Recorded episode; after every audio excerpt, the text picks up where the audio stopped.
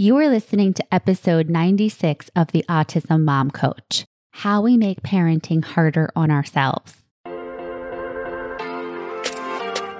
Welcome to the Autism Mom Coach podcast. I am your host, Lisa Candera. I am a lawyer, a life coach, and most importantly, I am the full time single mother of a teenager with autism and other comorbid diagnoses. I know what it is like to wonder if you are doing enough or the right things for your child and to live in fear of their future. I also know that constantly fueling yourself with fear and anxiety is not sustainable for you or of any benefit to your child. That is why in this podcast, I will share practical strategies and tools you can use to shift from a chronic state of fight flight to some calm and ease. You are your child's greatest resource. Let's take care of you. Hello, everyone, and Happy New Year. I hope you had a wonderful and relaxing holiday and that you are doing well. I am actually recording this episode in December, early December.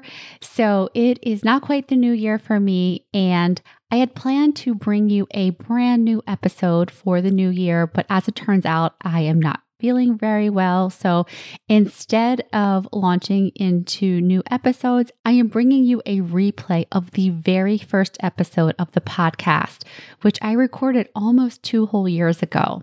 So, in this episode, How We Make Parenting Harder on Ourselves, I talk a bit about the podcast and what you can expect, but the heart of the episode is really talking about the ways in which we as parents create more pain and more suffering for ourselves in the way that we treat ourselves. And I have to say, these issues that I identified in this podcast have remained consistent for my clients over the last two years. I regularly coach my clients on blame and shame, second guessing themselves, not trusting themselves, beating themselves up for not being clairvoyant or all knowing or ever present. So, this is all to say that the issues identified in the first podcast episode continue to be relevant, and I'm betting that they are relevant to you. So that's why I think for the new year, before we go forward, it's always good to look back because for me, the new year isn't just about setting new intentions, it's about evaluating as well. And that is something I'm going to be teaching you in upcoming episodes. When we're deciding how we want to go forward, we need to look back on the things that worked, the things that didn't work, and how we want to show up differently. And that is what will be coming to you in future episodes. But for right now, I want to take a step back and take a look at the ways that you may be making your parenting experience more difficult than it needs to be. Because the fact is, the actions of blaming and shaming, second guessing yourself, beating yourself up, these are all actions that you are taking proactively and you don't have to. You could actually decide not to do these things because really they have no value to you. They don't make you better. They don't make you more confident, that's for sure. All of these actions that we are taking, they're like unforced errors against ourselves. They serve no purpose, and there are things that we are doing that we could actually proactively avoid. And that is really the work of coaching because I could tell you all of the things and you could know them intellectually. Oh, yeah, I shouldn't do that. That's a bad idea. Yeah, that doesn't make me feel good. There is a big difference between knowing something intellectually, even agreeing with it, and then living it. And so that really is the work of coaching. And that's the work that I do with my clients. It's the new year. It's your opportunity to show up to your parenting experience as a new version of yourself. If this is something that you want to do, now is the time to schedule a consultation call with me. We will talk about where you are and how coaching can transform all of that for you. To schedule your complimentary consultation call, you can go to the show notes or my episode website. All right, with that, let's re listen to the first episode of the podcast. My name is Lisa Candera, and I am a single mom to a teen boy with autism. My son Ben and I live in Connecticut with our two cats, Ray and Finn. You will hear more about me and Ben in future episodes as I teach concepts and provide examples from my own life and the lives of my clients. But this podcast is not about me or my son or even my cats. It is about you, the mom raising a child or children with autism. The mom who is walking on eggshells, hoping to get through the day without another meltdown. The mom who is white knuckling it trying to do all the things she can to help her child while paying little to no attention to herself. The mom who can't enjoy the quiet days or minutes because she is bracing herself for the next thing. If this is you, I got you. I've been there and I know how it feels. In this podcast, I will share the strategies I have learned through life coaching and that have supported me in letting go of the idea that autism is in charge of my life, that I should have all of the answers and just know what to do, or that my love, advocacy, and resourcefulness will somehow spare myself and my son from the pain of uncertainty. Before I get into what I teach, I want to share with you what you can expect from me and this podcast. First, autism is not a problem to be solved. In this podcast, I will not be discussing the causes or possible cures for autism.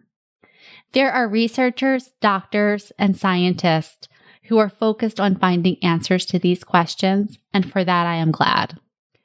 My focus will be on how to support yourself and thrive in your life right now as it is, regardless of what caused autism or whether there is a cure for it.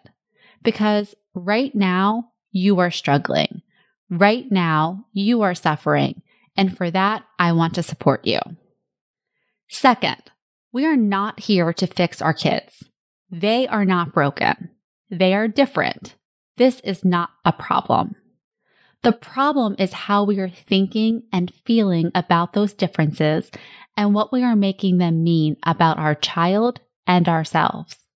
The problem is that we think it is our job to fix it but it isn't.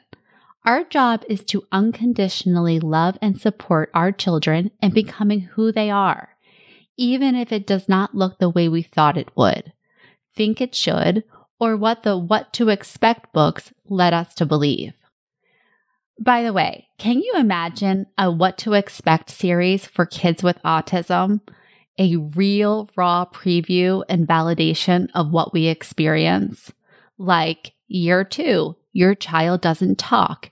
You bring it up to the pediatrician, but they tell you it's because he's a boy, or because he's the firstborn, or because he's the secondborn, or because she's the youngest.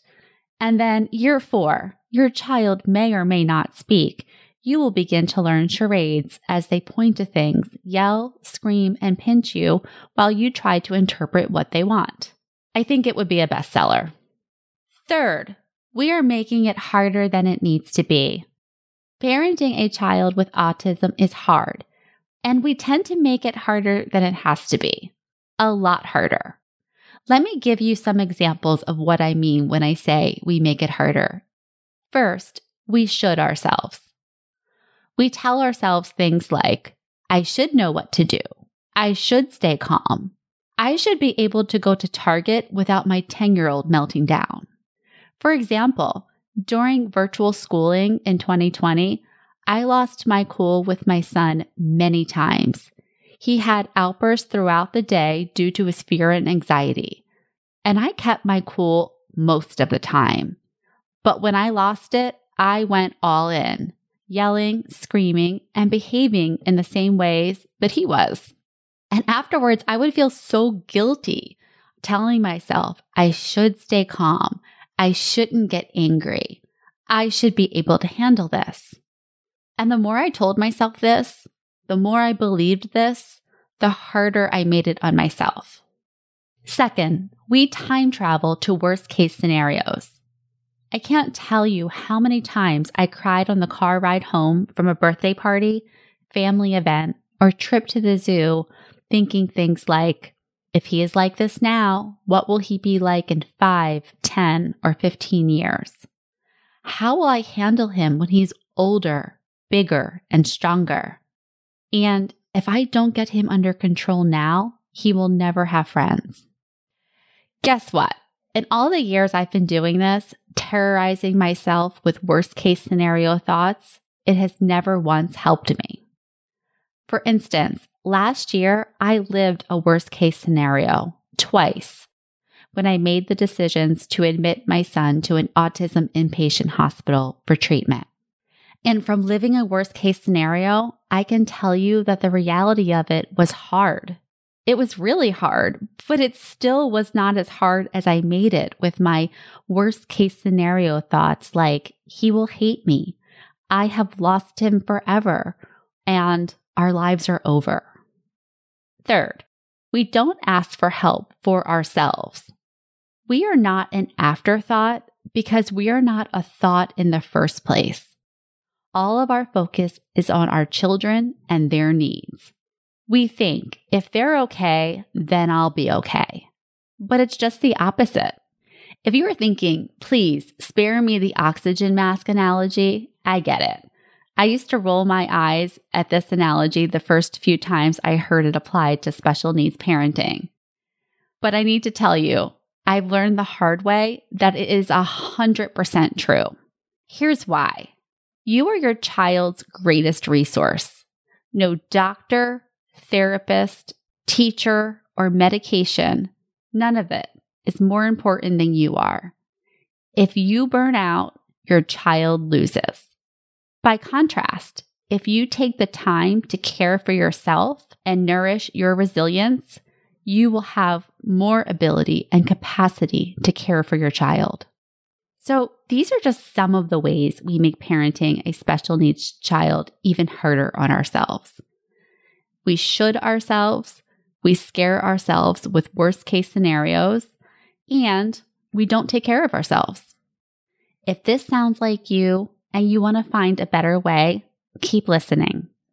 In this podcast, I will offer you practical, actionable steps you can take and apply to your life right now to bring some ease to the challenges of special needs parenting. And I will be there alongside of you. As I said, I am the mother of a teen with autism, and we are in the thick of it right now. I work on these skills every day, and some days are better than others. I still lose my shit I still have should thoughts and I still time travel, but I recover faster. I don't hang out with these thoughts as long as I used to, and I have the ability to redirect myself in the direction I want to go instead of staying stuck. With that, I want to teach you a tool called Powerful Questions that you can use when you are having a difficult time. Powerful questions are positive, thought provoking, and proactive questions. They send us searching for our own answers. This simple tool is so effective because our brains do not like open loops, and an unanswered question is an open loop. So when you ask yourself a powerful question like, what can I do in this moment to bring some ease to this situation? What can I do right now to make this a little bit easier on myself? Or how can I support myself? When you ask yourself powerful questions like this, you put your brain to work on mm. finding answers. Maybe you can pause and take deep breaths. Maybe you can walk away for a moment. Or maybe you can tag in your partner. Whatever it is, when you ask yourself a powerful question, you are no longer stuck in negativity or victimhood. You are finding answers, you are moving forward, and you are no longer making this harder than it needs to be. Give this a try and let me know how it goes. Thank you so much. Have a happy holiday and a great new year. Thanks for listening to the Autism Mom Coach. If you are ready to apply the principles you are learning in these episodes to your life, it is time to schedule a consultation call with me. Podcasts are great, but the ahas are fleeting. Real change comes from application and implementation, and this is exactly what we do in my one on one coaching program. To schedule your consultation, go to my website, theautismmomcoach.com, work with me, and take the first step to taking better care of yourself so that you can show up as the parent you want to be for your child with autism.